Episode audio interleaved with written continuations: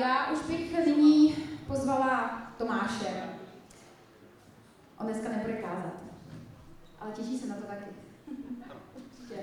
Dneska máme jiného řečníka na kázání a tak moc se těším na Reku. Nicméně ještě před kázáním všichni víte, že říjnová série v našem sboru, v naší církvi patří příběhům a my jsme svou sérii nazvali Stories nebo Story, protože příběhů je tady mezi námi strašně moc a dneska Tomáš bude mít rozhovor s nějakými milými hosty, kteří mají také svůj příběh. Ano, děkuju. Jestli můžu poprosit o mikrofon pro hosty. Tak, přátelé, já jsem moc rád, že máme to zpestřené, tady tu celou naší sérii o rozhovory, které nás čekají právě s vámi, nebo s pár lidmi mezi námi. A rádi bych vás inspirovali k tomu, co Bůh dělá v životech lidí právě mezi námi. Já bych rád eh, sem pozval manžele Dziamovi, jestli by mohli přijít na pódium, protože to jsou ti hosté, ty hosté, které jsem oslovil. Můžeme přivítat potleskem. Pěkné odpoledne. Ještě to zapnout, že? Ano. Pěkné odpoledne. Tak, manželé Ziamovi jsou spolu od roku 2006, takže jestli správně počítám, tak jste spolu 16 let. Během toho jste stačili splodit pět dětí, nejstaršímu Šimonovi, tak je 12, a nejmladší Grétě je jeden rok. Myslím, že teď eh, Šimi tam hlídá, že? Grétičku, tamhle. He, to je prostě brácha. On jí miluje. To je krásný. To je, to je hezké. Tak už nebudeme rozvíjet sourozeneckou lásku, ale je hezké, že Šimi se stará teď o, o svoji nejmladší sestru.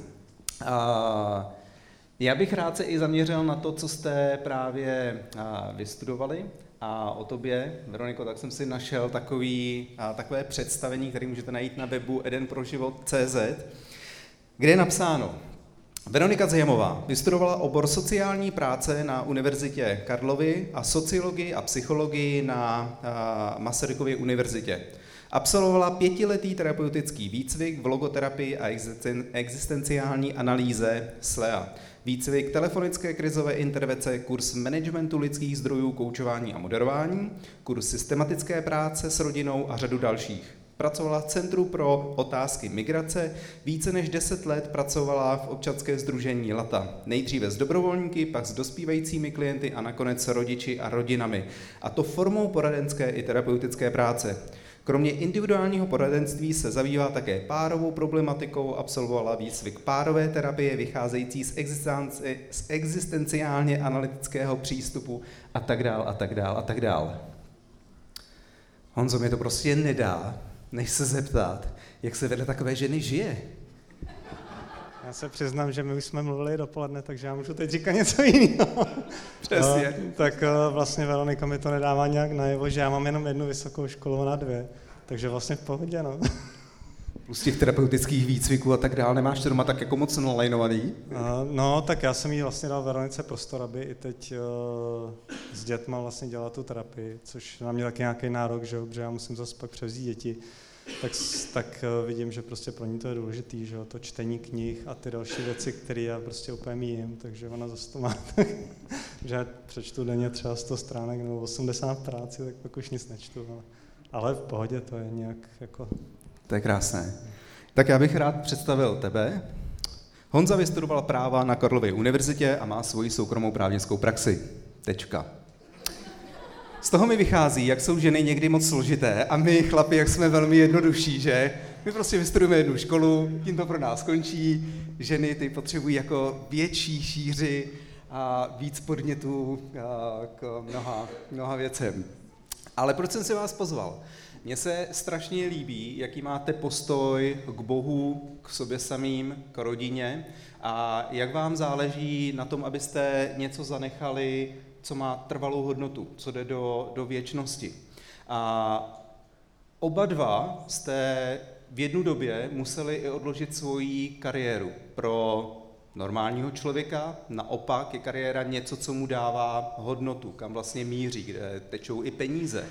A ty si v roce 2011, Honzo, myslím, že to bylo 2011, tak si dostal ve firmě, kde si pracoval nabídku, která se moc neodmítá, protože to bylo krásně rozjetá kariéra, s ní vlastně i šly peníze, Šimon už byl na světě, čekali jste další miminko. Kdybys nám to mohl přiblížit ten moment?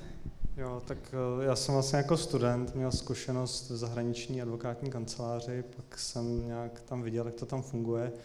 Tak po studiích jsem eh, pracoval v takový střední český a ta pak se slučovala s americkou, tak tam mi dali nějakou nabídku vést nějaký tým, že jsem se zaměřil na takovou specifickou problematiku. A tak jsem trošku tušil ze studií, o čem to je, tak jsem si říkal, tak se na to budu modlit a viděl jsem, že pán Bůh taky ukazuje, že ne tak jsem to nějak odmítnul, no, protože je to trošku jakoby takový vrcholový sport a zároveň prodá člověk svůj čas za peníze. A pak vlastně se to oplatilo, protože během dvou let jsem měl vlastně, já jsem začínal od nuly tím pádem, protože jsem začal jako samostatný, neměl jsem žádný klienty. A během dvou let jsem měl vlastně zhruba takový příjmy, jako bych měl v té zahraniční kanceláři a vlastně žádný klienty jsem neschánil, takže to bylo čistě jenom boží jednání, že prostě se mi vozívali ty lidi, firmy, takže vlastně to bylo nakonec dobrý a po pár letech ty lidi, co tam odešli, tak odcházeli zase pryč, protože zjistili, jak je to hrozný, takže jsem rád, že mi to pán Bůh ušetřil, že jsem to poslechl. Se vždycky líbí, když člověk vnímá něco ve svém životě a jedná na základě božího hlasu, božích principů, jde do toho, ač to z začátku vypadá úplně šíleně, tak jak to pán Bůh celé potom ve finále promění a najednou až s odstupem času po několika třeba letech zjistí, že, že vlastně pán Bůh to celé držel a že ještě víc požehnal, i když to na začátku vypadalo úplně jinak. Veroniko, to, co jsem vlastně o tobě četl, tak to si podle mě stihla všechno před eh, manželstvím, že? Manželství... Pokud nestihneš nic, znáš to. Manželství tě hodně sklidnilo. a ty vlastně ještě si zkoušel na začátku manželství, protože jsi měla rozitý doktorát a ten nakonec přibývajícíma dětma si dala k ledu. Jak se dneska na to díváš? Nelituješ toho? Bylo to správné rozhodnutí? Jo, já to jako ani neskoumala, jestli to bylo správné, bylo to jediné možné pro mě, ale eh, jak jsem říkala, že vlastně v průběhu toho času se člověk posouvá, hodnoty se mi měnily a eh, pro mě najednou už to vzdělání a nějaké jakoby fungování v tom univerzitním prostředí přestalo mít smysl a věnovat se něčemu, co, co vlastně jakoby by jim bralo čas na, na ten jiný život, už, už nebylo tak důležité. No. Takže nelituju. Mm-hmm. jak jsem vlastně říkala, že to pro mě byl spíš takový boj a dodnes se to učím někdy, jakoby vlastně pouštět věci, které člověk začne, s tím, že třeba to nemusí být tak, že je musí dodělat. Že někdy to je, že je máme dodělat, že máme být v tom věrný, ale někdy myslím, že je to tak, že uh, prostě ty věci nemáme držet za každou cenu, že možná v nějaký čas měli smysl, ale v jiný čas už smysl mít třeba vůbec nemusí. Hmm. A Honzo, zpět tedy k tobě, tvé právnické praxi. Já vím, že žiješ s Bohem a že s Bohem komunikuješ právě i v rámci tvých případů, který řešíš a tak dál. A když, protože jako právní, tak zastupuješ klienty a mnohdy si myslím, že ten právní systém jde proti božím principům. Setkáváš se třeba tady s tím, jak to vůbec jako v sobě řešíš, když víš, že prostě jo, bys měl tamhle ohnout trochu zákon, aby klient asi z toho prostě dostal a podobně. Jak jako skloubit ten právní náš řád a, a naši křesťanskou etiku a boží principy? No, tak je to boj, ale Bůh charakter mění člověka a e, je, je to jakoby někdy, ten, ten boj je takový mm, nenápadný, protože ono jakoby ohnout tu věc nebo pravdu je jenom tím, že třeba mám nějaký jako spektrum eh, argumentů a věcí, které se udály, že, protože, jak jsem říkal, ty spory mnohdy nejsou jako černobílí, když to není, že někdo někoho podvedl nebo nezaplatil mu, tak vždycky každý k tomu něčím přispěl, jo? ale jenom, že už člověk jako prezentuje jenom jakoby část těch argumentů, tak tím vlastně ohýbá tu pravdu, že? protože kdyby ukázal něco jiného, tak je to v neprospěch toho klienta. Takže je to někde jako boj, no. já se snažím v tom nějak jako hledat Boha, nikde neuplácím, nepodvádím, ale samozřejmě jako někdy prostě člověk, jako stojím na té straně jedný, no, takže mám prezentovat tu jednu stranu a řeším to tak nějak s Bohem, jsem to už jako xkrát, i když jsem se obrátil, tak jsem si říkal, jestli tuhle práci vůbec jako křesťan může dělat. a, nedávno právě jeden bratr se za mě modlil, tak mi říkal prorocky, že jsem na správném místě a, a druhá věc, že Bůh miluje jako spravedlnost. No. Takže myslím, že i k tomu tak člověk může jako přistupovat a, a jak jsem říkal, dřív jsem se tak nějak hodně zapáleně modlil za to, aby vždycky jako vyhráli ty případy toho mýho klienta a tak.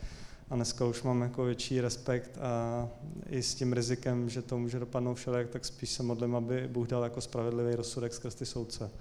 Jo, že do toho fakt jdu jako s tím, protože jakoby to ohýbání té pravdy a spravedlnosti není dobrý, no? že jakoby člověk může dupat před Bohem, ať to takhle dopadne, ale už mám dneska jako víc uh, respekt a vidím, že ne vždycky taky ty lidi prosazují správné věci a jejich motivy hlavně a jejich srdce, že jo? když člověk potká charaktery různých lidí, tak je to jako děsivý. No. To vlastně se naplňuje takový to, co je v Bibli, lidé posledních dní. Takže spíš takhle, no, ale říkám, Bůh nějak s tím pracuje. A možná i mám milost, že já, si, já teda nedělám trestní právo a, a rodině právní věci, což jsou takové někde vyhrocené věci. A možná je to nějaká milost, že mám teď zrovna takový jako případy, kde to je celkem jako v pohodě, že mi přijde, že celkem tam hájím spravedlnost. Takže se ani moc jako nepotkávám s, s, s klientama nebo věcma, kde by na mě tlačili, ale udělej to takhle, takhle, jo, prostě ne, nečelím tomu, jako nečelím tomu a říkám, nikde nepodvádím, ne, ne, nesnažím, ne, nelžu a tak. No. Mohl bys nás říct třeba nějaký, nějaký příběh, eh, kde jsi viděl Boha jednat eh, právě skrze eh, svoji firmu, své zaměstnání? Jo, tak je jich asi řada protože to by bylo divný, kdyby člověk, když má vztah s Bohem, aby se Bůh neprojevoval. Ale třeba jeden spor soudní, kde to nevypadalo nic moc a v prvním stupni jsme, to byla taková lumpárna, kterou vymyslel jeden člověk a my jsme byli na té žalované straně a první stupeň jsme jako ustáli, protože jsme nějak tam na tom okresním soudě tak nějak toho soudce přesvědčili o nějakých právních argumentech, ale on byl takový trošku asi ne tak zdatný, takže na to šel. pak se odvolali, tak to jsem neviděl moc dobře, ale pak uh, se projevilo to, že je to ta lumpárna, ten člověk tam jako vystupoval úplně tak jako okázale, že už se těšil na ty peníze, které si bude jako hrabat. A myslím, že to nějak eh, někde vystoupilo nějakám naš před Boha a úplně se to obrátilo proti němu a ty soudci úplně, jak tam seděli tři na té odvolačce, tak aktivně vymýšleli argumenty, které já jsem nevymyslel a úplně mu to jako rozstřílelo. No. A pak ještě třeba mám nějaký různý klienty, s kterými to řeším tak jakoby i částečně pastoračně, se za ty věci modlíme a dáváme to dohromady, tak je to hezký, že je vidět, že Bůh v tom jedná, že eh, jenom nevytváříme papíry, kterými se prostě řeší nějaký problémy, ale že i mění toho člověka, ty situace a je takový jako zdánlivě beznadějný věci, tak vždycky vidíme, že Bůh říká, hele, to je dobrý, já to dám dohromady to je skvělý, že Bůh v tom jako jedná, ovlivňuje jako hodně lidí, tak jsem třeba rád, že k tomu můžu nějak jako přispět. No. Mm-hmm, díky. Veroniko, zpět k tobě. Ty jako vlastně terapeut, poradce, líbí se mi, nebo můžeme asi říct, že pořád vlastně máš svoji klientelu, že i když jsi na mateřské dovolené, tak, tak máš vlastně lidi, se kterými dál je vedeš v rámci terapie, v rámci poradenství. A mně se vždycky na tobě hrozně líbilo, že jsi jak křesťan, tak zároveň terapeut. A že tyhle ty dvě věci se ti vždycky dokázaly, nebo dokázala si je propojit. A jak to vlastně jako děláš? Nebo na jakých principech vyloženě stavíš své poradenství a svoji terapii? Co je pro tebe naprosto klíčové? No, asi mít rád toho člověka, když jsme se ptali naprosto klíčové. Nějak uh, přijmout uh, toho člověka s tím, čím přichází, jaký je a uh, vytvořit nějaký prostor, aby mohlo opravdu tam nějak jakoby spočinout eh, bez nějakých nároků a, a tlaků. A eh, potom, potom spolu s ním nějak hledat vlastně cestu eh, k tomu, aby se mu dařilo líp v té situaci, v které je, ať už je jakákoliv, tak si myslím, že zásadně je vlastně nějak ta zkušenost, že vnitřní svobodu můžeme mít, ať už je kolem nás cokoliv a že vlastně v každé situaci nějakým způsobem člověk se může k tomu postavit a, a, a udělat takový rozhodnutí, který mu prostě zlepší ten život, ať už, ať už je jak kde je. Hmm. Máš taky nějaký příběh, kde jsi viděla, jak vyloženě Bůh jednal, kdy jsi to úplně měla radost, že jsi tom viděla prostě Boha, jak celé nesl? no,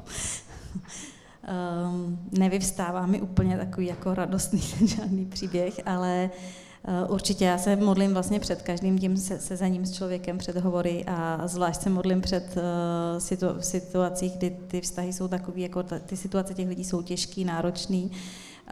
A tam často vidím, že vlastně i když ta práce je taková jako třeba úmorná, že nevidíme moc cestu ven, tak, tak jsem zažila mnohokrát, že vlastně Bůh to úplně rozsvítil, že dal naději tam, kde nebyla, že teď třeba eh, jedna paní, s kterou aktuálně eh, pracuji, tak eh, je sice hospitalizovaná, ale má tam dobrou zkušenost, přestože předtím měla těžký ty hospitalizace, vnímá, že jí to pomáhá, vnímá, že vlastně je pro ní nějaká nová naděje, i když půl roku se prostě ta, ten její stav pořád jako horšil a horšil. Takže to jsou pro mě takové jako momenty, že, že člověk může zač- jako vidět, že opravdu to jde dál, i když, i když ty situace někdy vypadají, že tu naději snad jako nemá nikdo. Hmm. Díky. Oba dva tak uh, řešíte mnoho lidských problémů, utrpení, beznaděje. Do toho máte za sebou pět dětí, což taky není jednoduché.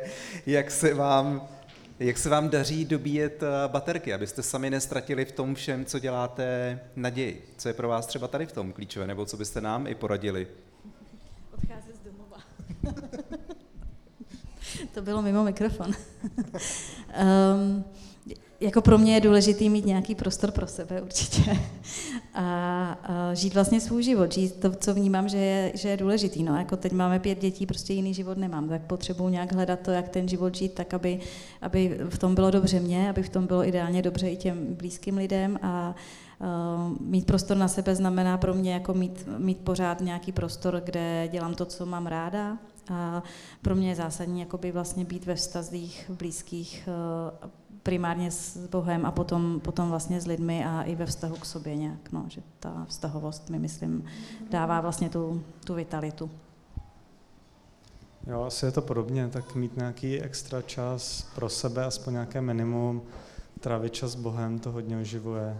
No, že Bůh mluví do řady věcí, kdy třeba mám z toho velkou hlavu nebo takovou beznaději, tak Bůh říká, jako to je dobrý, nebo se mě nějak dotkne člověk má novou jako sílu ty věci dělat, no, protože jako kdyby vlastně byl, kdybych byl jenom jako v těch problémech furt, tak jako by to bylo asi super finančně, že bych jako vydělal strašně peněz, ale asi bych se z toho zbáznil, takže ty, ty, jako i, i, i ta rodina vlastně hodně mi pomáhá, jak uh, pracuji hodně doma, tak cesta z práce domů je pár vteřin, takže rychle přepnu z těch problémů pracovních do toho rodinného režimu, kdy k večeru se tam na mě sesype pět dětí, někdy Veronika jde pracovat. Takže je to takový, že najednou začnu myslet úplně na jiné věci a, a tohle úplně jako pustím z hlavy. Takže vlastně to, to tak jako balancuje, že jsem to viděl už jako v té velké kanceláři, že ty lidi, když tam furt jenom seděli, že museli za ty peníze tam být, tak z toho byli taky úplně vybledlí a takový mi přišlo jako mimo. Takže eh, jakoby různý ty role, že i není to někdy jako lehký, protože těch křesel, že, na kterých těm, ten muž sedí, je hodně, že, že musí dělat tu práci, teď tu rodinu vést a, a tak dál, tak je jich celá řada, ale na druhou stranu jakoby mezi tím, jak jako přepínám, tak, eh, tak mi to pomáhá od těchto věcí a, a časem taky člověk trošku jakoby otupí, no. Já jsem ze začátku si to bral hodně jako osobně a teď víc jako už od toho mám distanc, no. že mě jako je mnohdy líto těch situací, ale na druhou stranu prostě udělám, co je může a pak už si to nesnažím dál přenášet do nekonečna, protože to je... Jestli chcete chytit lepší barvu, trošku do červena, pracujte z domu, přátelé. Zvláště, když máte za sebou tři a více dětí. Napadá mě ještě otázka, mně se hrozně líbí, jaký máte jako takové, takové souznění, jak jste sladili v krok mezi vašima pracema nebo povoláním i službou a líbí se mi, jak vycházíte si vstříct v rámci dětí, protože jak jsi zmínil Honzo, pracuješ eh, z domu, a Veronika taky pracuje z domu, potažmo občas jezdíte do Prahy za klienty a tak dále na různá setkání. Eh, jak třeba k tomu jste došli, jo? že když Veronika potřebuje, ty vlastně během dopoledne si třeba vezmeš děti k sobě, hlídáš je, bylo to pro vás náročné najít takhle jako sladit ten váš krok i v rámci toho, abyste vytvořili prostor pro toho druhého, aby mohl sloužit a nejenom vlastně být, já nevím, s dětmi nebo v práci? No, není to během dopoledne, Tomáši, to pracuje zásadně Honza. Je to většinou k večeru. No, uh, radši Honza. Jako za mě to je tak, že uh, když uh, někdo chce víc dětí, tak musí mít kapacitu se jim věnovat a myslím si, že to je výzva prostě pro toho manžela, se s tím nějak popere. Protože i já mám taky jiné věci než ty děti. Takže... Tomáš um, se ozval se čtyřma dětma v zádech. Takže je to asi o komunikaci, ale určitě zpočátku si myslím, že to musela být za mě teda výzva i pro Honzu, ale nějak už od začátku jsme do toho šli s tím, že pokud budu pracovat, takže bychom nechtěli dávat vlastně hlídat malí děti mimo rodinu, takže Honza měl prostě jedno odpoledne už v kanceláři, kdy si domluvený, že, že bude moc být doma a, a potom je to po těch večerech. No. Potvrzuju a mělo to takový vývoj, protože eh, Veronika vždycky pracovala skoro víc než já, pak vlastně jsme měli Šimona, takže to byla doma, ale už jako brzo vlastně zase začala pracovat a myslím, že to bylo na, na třetinu nebo na půlku, to bylo docela jakoby dost a já jsem měl tehdy takový velký projekt. A to bylo pro mě hrozný období, protože jsem furt balancoval, kde syna předávám, přebírám a teď to někdy nefungovalo, protože jsem třeba někde seděl, jednání se prostě protahovalo. Teď jsem ho našel, jak ho hlídá u ní v práci nějaká kolegyně tak to bylo hrozný. Takže pak jsme vlastně měli Matyáše, tak jsem byl šťastný, že Veronika byla doma. Ale pak nějak, jak jsme měli další děti, tak už nevím přesně kdy, tak se to nějak eh, vyvinulo, že Veronika zase začala jakoby ty terapie dělat, že chtěla si dotáhnout ten výcvik a potřebovala mít ty klienty.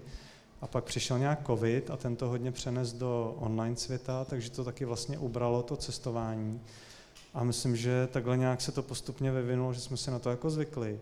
A pak už jsme to, myslím si, ani moc nějak nedebatovali, nebo, nebo neřešili, že Veronika se mě nějak zeptala a nějak jsem řekl jo a od té doby to takhle jako je. No. Tak někdy to samozřejmě boje, je to takový fot balance, že jo, protože někdy taky nestíhám, někdy si to asi hodně beru, takže prostě najednou, že odpoledne ve tři odjede, tak taky jde vždycky, ale tak jako beru to tak, že prostě Bůh nám to tak dal, tak jako pak to podrží, i když prostě nebude všechno stoprocentní, tak prostě tak to musí fungovat.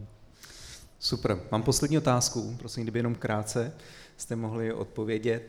Uh, jaké, a kdyby se s tu otázku mohli podělit, jaké jsou v současnosti pro vás strasti a jaké radosti?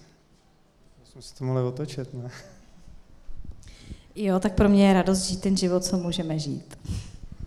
To bylo hodně krátké, to je ale hezké zároveň radost, že život, který... To už bylo mimo mikrofon. Tak, strasti jsou na tobě, Honzo. Strasti, jak to někdy nezvládám, nestíhám, nevím, co s věcma, tak to jsou někdy strasti, ale vždycky nějak pán Bůh to zase zvedne a dá mi lepší náladu a řekne, že to je v pohodě. Tak jo, chtěli byste nám ještě na závěr něco předat? Něco říct?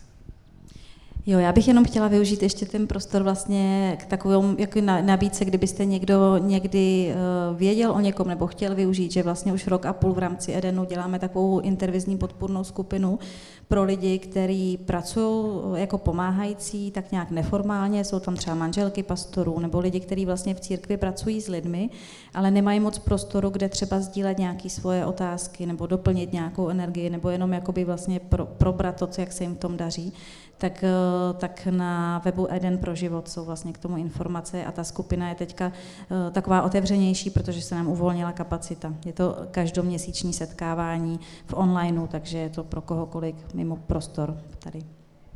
Super, Honzo. Jo, já bych to jenom s dovolením využil. Já jsem si říkal, jestli se mě třeba na takovou věc zeptá, že to je trošku mimo, ale já jsem chtěl předat takový obraz, co mi nedávno ukázal pán. Eh, že to bylo jakoby, eh, vlastně ta zpráva byla upevňujte se v duchu svatém a měl jsem takový obraz jakoby eh, na poušti, když to je, a síl vítr, jak to zvedá ten písek a prostě síla ta bouře, až byla prostě obrovská, že nebylo vůbec vidět. A byli tam takhle jako jednotlivci vidět, že to byli ty lidi pevný v duchu a s těma to ani nehlo, tak jsem to jenom chtěl jako předat, že jsem si říkal, že, že to asi nebylo jenom pro mě, tak jenom možná taková výzva, protože když se podíváme, co se všechno děje, tak nevíme, co všechno nastane a asi musíme být jako pevný a asi ze svých sil si to nevykřešem, no, takže to je asi jedna Super, děkujeme. Tak já bych rád eh, se ještě pomodlil za Zijomovi, a kdybychom jim společně mohli požehnat do, do jejich života. Díky za vaši odvahu, že jste byli ochotní vystoupit ze své komfortní zóny, přijít sem na pódiu a podělit se s námi o tom, co Bůh dělá ve vašich životech i s tím, co válčíte. Není to samozřejmě to jednoduchý a my jsme za to moc rádi. Tak jo, tak pojďme klidně, můžete stáhnout ruce symbolicky a tím se připojit k mé modlitbě. Pane Ježíši, děkujeme ti za, za Ziamovi, děkujeme ti za to, jak jejich srdce opravdu hoří pro tebe a že můžou být inspirací pro mnohé lidi, kteří jsou kolem nich. Díky za to, že my je můžeme znát a že jsou součástí našeho života, pane. Je to velká výsada, když můžeme mít kolem sebe lidi, kteří tě milují, kteří za tebou jdou, kteří nehledí na to, aby tady budovali nějaký svůj hrad z písku, pane, ale kteří chtějí přinášet ty věčné, trvalé věci a čerpat veškerou sílu a energii od tebe, pane. Žehnáme jim hlavně do jejich vztahu, do jejich manželství, aby páne si upevňoval jejich lásku, aby si zároveň i rozvíjel a aby jejich láska mohla jenom růst, pane, aby zrála, jak se říká, jako víno. A vždycky, aby se byl uprostřed nich. Dávej jim taky moudrost v jejich výchově, aby z jejich dětí opravdu mohli růst ženy a muži, kteří tě budou znát a kteří se budou rozhodovat na základě poznání tebe samotného, pane. Ať už bude vítr foukat jakýkoliv, tak oni budou pevní prostě v tobě, protože to je něco trvalého a věčného, co má přesah do, do jejich života a do věčnosti, pane. Tak ať vědí, jak řešit věci ve své rodině, jak přistupovat ke svým dětem ať vždycky jim ukazují na tvou lásku a na tvé boží principy, králi. Děkujeme ti za ně. Amen. Tak jo, přátelé, díky, díky vám, můžeme zatleskat. A já bych teď už rád, já bych už rád teď přivítal našeho kazatele Jirku Oubrechta. Já se strašně těším na jeho kázání. Jirka je pastorem v církvi v Sedlčanech a můžu vám už teď říct, že se máte určitě na co těšit. Stejný jako ráno. Já jsem tomu říkal, ať radši moc nechválí předem, protože nikdy nevíte, jak to dopadne. Měl bych dnes mluvit na téma bezejmení hrdinové, nebo hrdinové bez jména. A každý hrdina hraje ve velkém příběhu jen malou roli. Napsal jeden slavný autor, pan Tolkien, který napsal asi známou literaturu, pokud sledujete Pána prstenu a podobně. Tolkien byl člověk, který zažil jednu z nejhroznějších bitev první světové války a možná mnoho, mnoho z těch svých příběhů čerpal tady z té, z té své životní zkušenosti, kde přišel některé ze svých přátel a podobně. Ve velkém příběhu hrdinové hrají jen malou roli. A my jsme všichni součástí velkého příběhu. Ale každý dobrý příběh potřebuje hrdiny, přátelé. Každý příběh potřebuje své hrdiny a pokud jste se rozhodli být eh, následovníky Pána Ježíše Krista, tak jste odsouzení k hrdinství. Nevím, jestli si to uvědomujete. Někdy se eh, ke křesťanství nebo k Bohu utíkáme eh, jakoby do pohodlného rehabilitačního střediska, ale pokud čtete pozorně Evangelia, tak víte, že pán Ježíš zájemce o následování příliš nehýčkal. Mistře, půjdu za tebou kamkoliv půjdeš. Hmm, lišky mají svá doupěta, syn člověka nemá kde hlavu složil. Mistře, jenom bych se rozloučil s rodičem a nech mrtví, ať pohřbívají své mrtví. Pán Ježíš jak nějakým způsobem se nepodbízel a nezháněl lidi, kteří by chtěli hlavně naplnit kostely a naplnit synagogy a naplnit prostory. Pán Ježíš volal lidi k následování. Kdo chce jít za mnou, tak co říká? Ber na každý den svůj kříž. To je přece jako úplně děsivý, ne? Scháníte lidi, chcete, aby vás někdo následoval a první, co mu řeknete, bude tě to stát hodně moc a bude to bolet. Nicméně hrdinství je něco, co v našem světě a v naší době znovu a znovu potřebujeme. My jsme byli s Dobroslavem na dobrém zákusku A viděli jsme reklamy na filmy jo, v obchodním centru, tam běhají typ toho multikina. Cíť se jako superhrdina, je jedna z, rekla, z reklam na nějaký film. Je hezký se cítit jako superhrdina, problém je, že jim nejseš.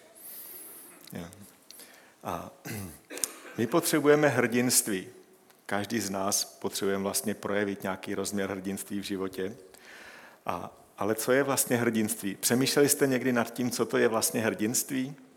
Dám vám jednu otázku, kterou jsem možná pokládal miluje. Víte, co je to láska? Zkuste nad tím přemýšlet a napsat si jednoduchou odpověď na to, co je ve skutečnosti láska. Když budete upřímně přemýšlet, jak vy prožíváte, jak cítíte, jak žijete a praktikujete lásku, tak zjistíte, že asi nevystačíte s jedním slovem. Odpověď typu Bůh je láska, to je pravda. A vede nás to k nějaké cestě a přemýšlení. Ale zkuste odpovědět, co je to hrdinství? Hrdinství je obvykle charakterizované odvahou, statečností a někdy formou hrdosti. A každý z nás potřebujeme porozumět, že hrdinství musí být součástí našeho všedního života. Je krásné se dívat na hezké filmy, na ty skvělé hrdiny, které, kteří zachrání lidstvo před nebezpečím z vesmíru nebo, nebo jiným nebezpečím. Prostě je krásné se dívat na příběhy reálných eh, hrdinů, kteří obětovali svoje životy ve prospěch někoho druhého. To je hezké, u toho se můžeme jaksi rozplývat eh, hezkými romantickými pocity, ale vůbec nám to nemusí pomoct v našem všedním životě. Protože naše hrdinství musí probíhat v našich všedních dnech, to znamená v našich rodinách, v našich domácnostech, v našem práci, v našem kolektivu. Se musíme stát hrdin, hrdinami našich všedních dní.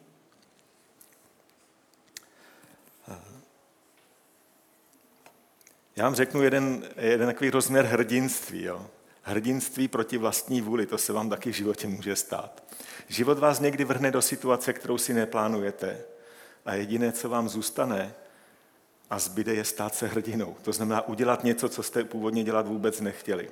Udělat mnohem víc, než jste si plánovali a přáli, protože to je jediná cesta, jak zůstat věrný třeba.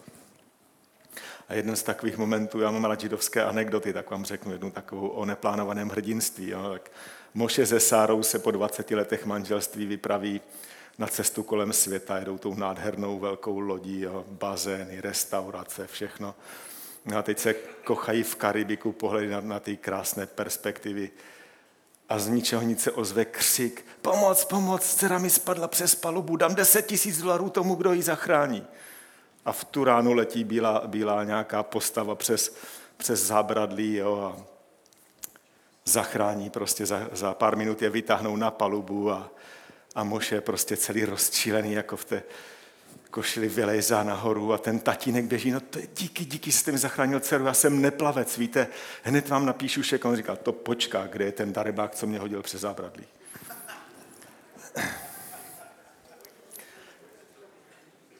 Je to úsměvný, ale někdy se ti to může stát. Někdo tě hodí přes zábradlí a tobě nezbyde nic jiného, než plavat a stát se hrdinou.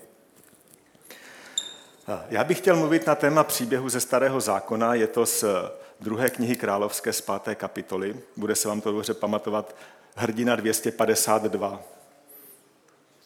Druhá královská, pátá kapitola od druhého verše. Většina z vás ten příběh znáte, protože to je příběh o syrském Námanovi, je to příběh velkého vojevůdce syrské armády, který byl oblíbencem syrského krále Ben Hadada a je to příběh velké čtyřky. Máme tam syrského krále, syrského vojevůdce, máme tam izraelského krále a izraelského proroka. Sama šajba, sama velká autorita. A ten příběh znáte, prostě Náman byl náhle nemocný, malomocenství byla velmi nepříjemná nemoc v jejich, v jejich době, asi byla by i dnes, nelečitelná. A stane se příběh, že kdo si řekne, Námanově ženě, hele, v Izraeli je prorok a kdyby ten ta, šel tam, tak bude zdravý.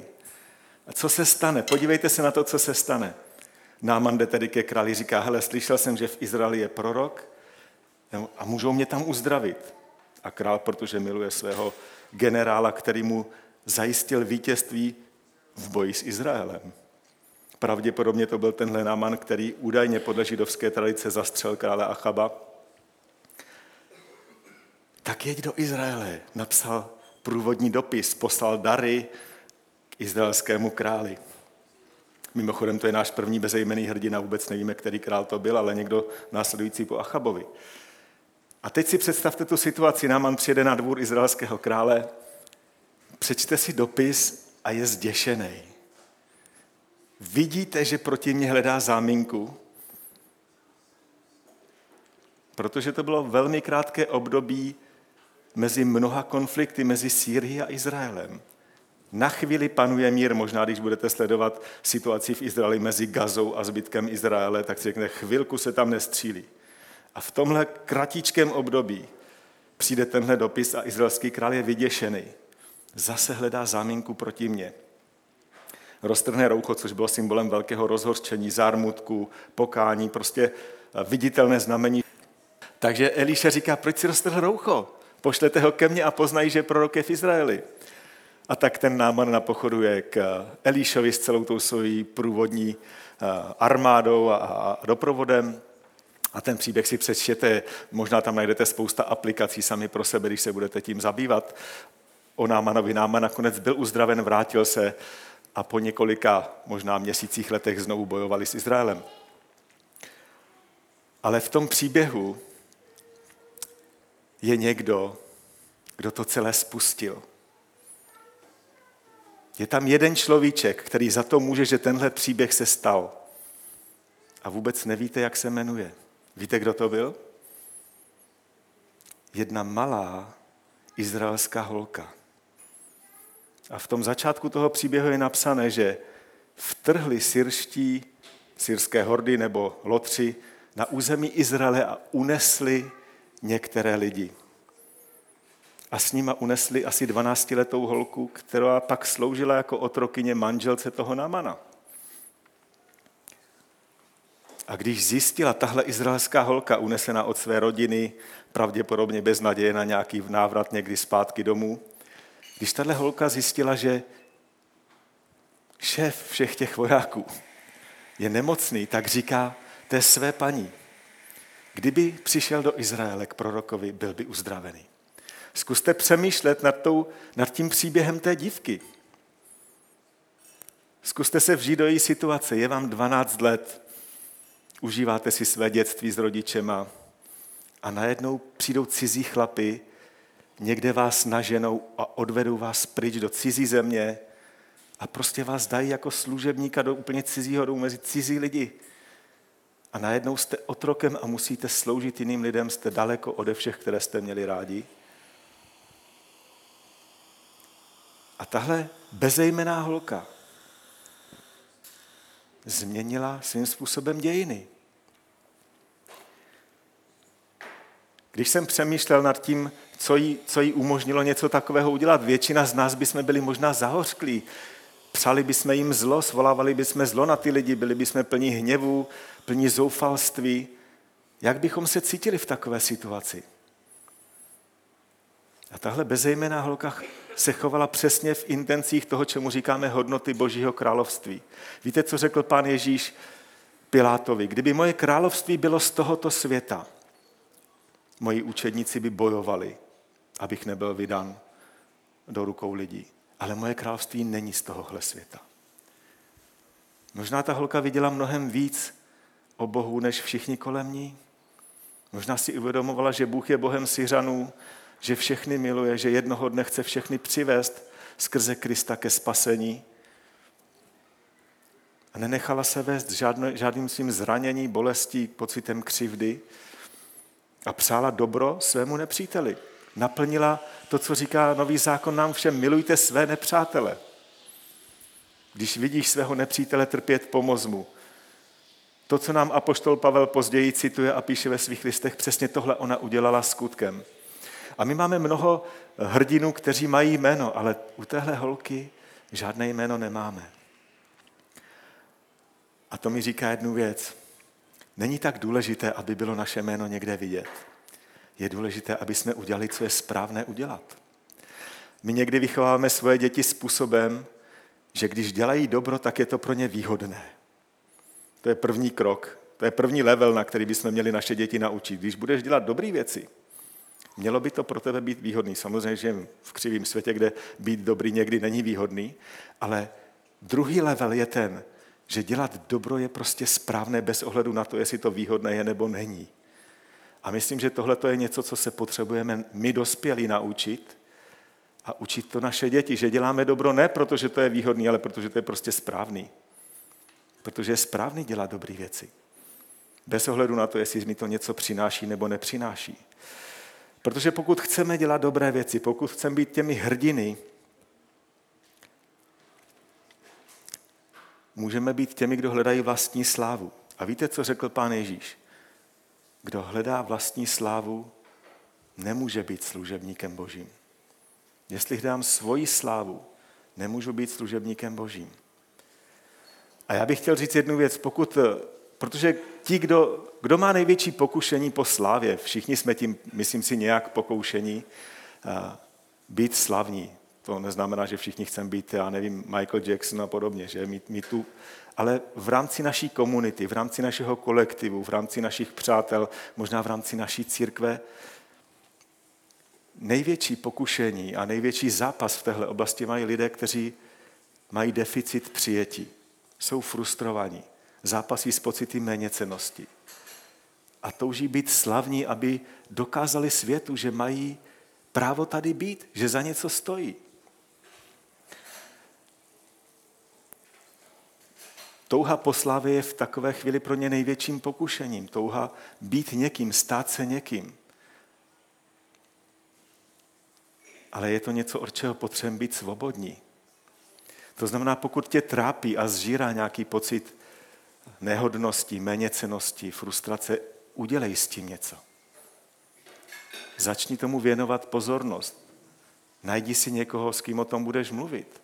Modli se za to. Vyhledej si možná odbornou pomoc. Udělej něco pro to, aby deficit ve tvém nitru se uzdravil. Protože se můžeme stát skutečně viditelnými hrdiny ze špatných důvodů. A můj pastor mi kdysi říkal, když nás učil na biblické škole,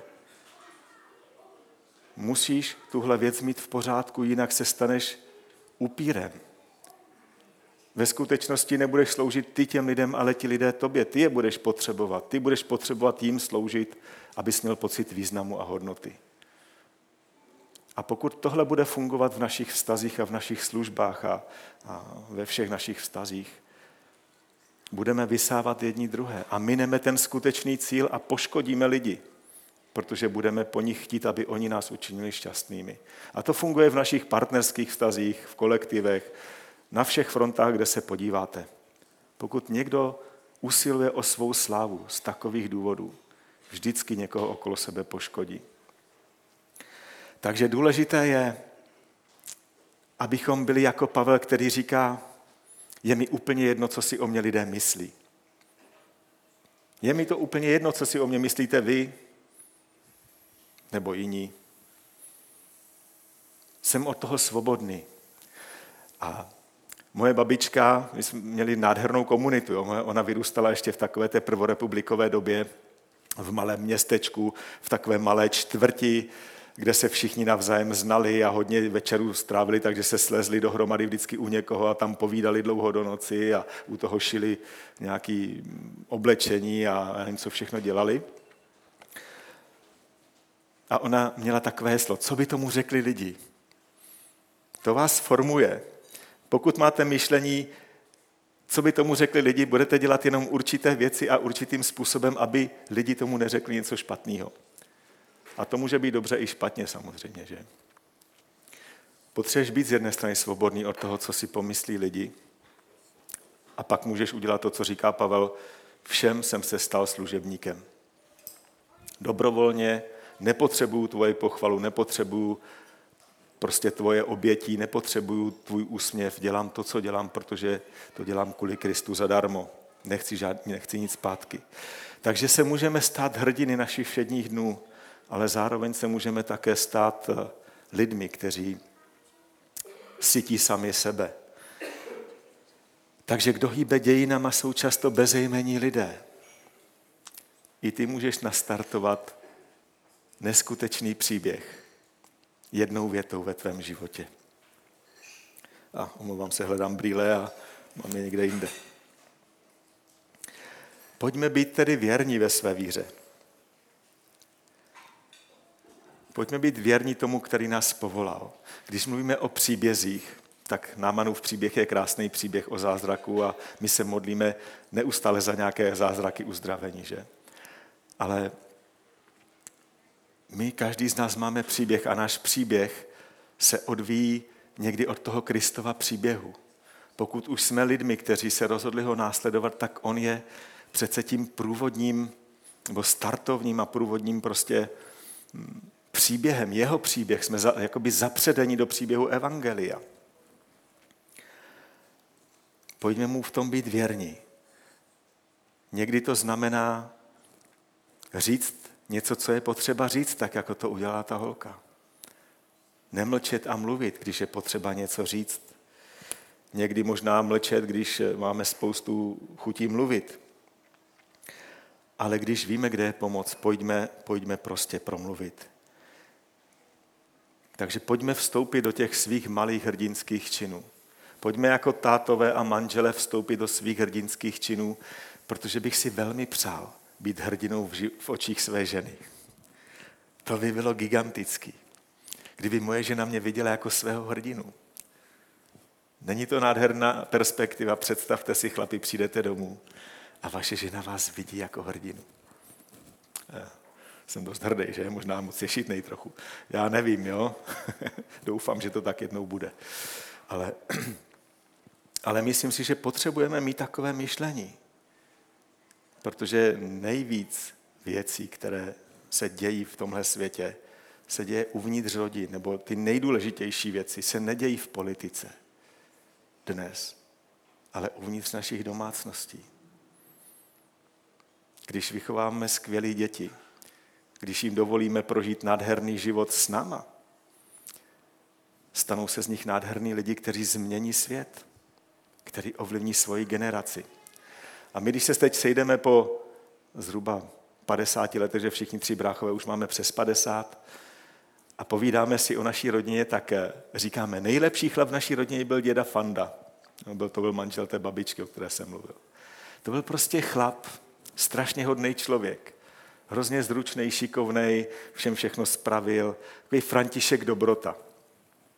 Jediné místo, kde jsem ho slyšel nadávat, byla jeho půda, kde měl dílnu a tam vždycky zapil takovou brusku, která hučela tak, že nebylo skoro nic slyšet a když jste byli hodně blízko u dveří, tak jste slyšeli, že nadává. Pak se otevřely dveře a vyšlo sluníčko. On byl neskutečný, jak zvládal svoje emoce. Nenechal ten svůj hněv a frustraci, protože určitě s babičkou řešili spoustu starostí. Žili velice chudě, velmi napínavě. Jo? Vzpomínám si na chvíle, kdy jsem říkal, babičko, dala bys mi rohlík? A ona říká, víš, ale já už nemám ani ten rohlík. Opravdu žili chudě a skromně. Jo? A, ale on nikdy nenechal dopadnout tyhle frustrace ani na svoji ženu, ani na nás, ani na nikoho. A tak si říkám, že bych si moc přál, protože mi říkáme, to byl nejlepší chlap v naší rodině, bych si přál, abych i moje vnoučata jednou možná mohli říkat, děda, já ještě žádný vnouče nemám, jo, ale jednou je doufám budu mít. A hrozně bych si přál mít takový dosah, aby moje lidství, moje křesťanství, moje následování Ježíše mělo takový dosah, že příští generace si řeknou, to byl fajn chlap. Líbí se nám jeho životní příklad. Ten děda nebyl nikdy hrdina v očích tohohle světa, ale stal se hrdinou pro mnoho lidí a stal se příkladem toho, co to znamená být chlap minimálně pro nás jako pro jeho vnuky. Pojďme vstupovat do svých hrdinských činů, rostme v tom, pojďme zatím. A možná během toho změníme příběh někoho velkého. Amen. Tak vám děkuji za pozornost a pozval bych ke chvalám Pavla.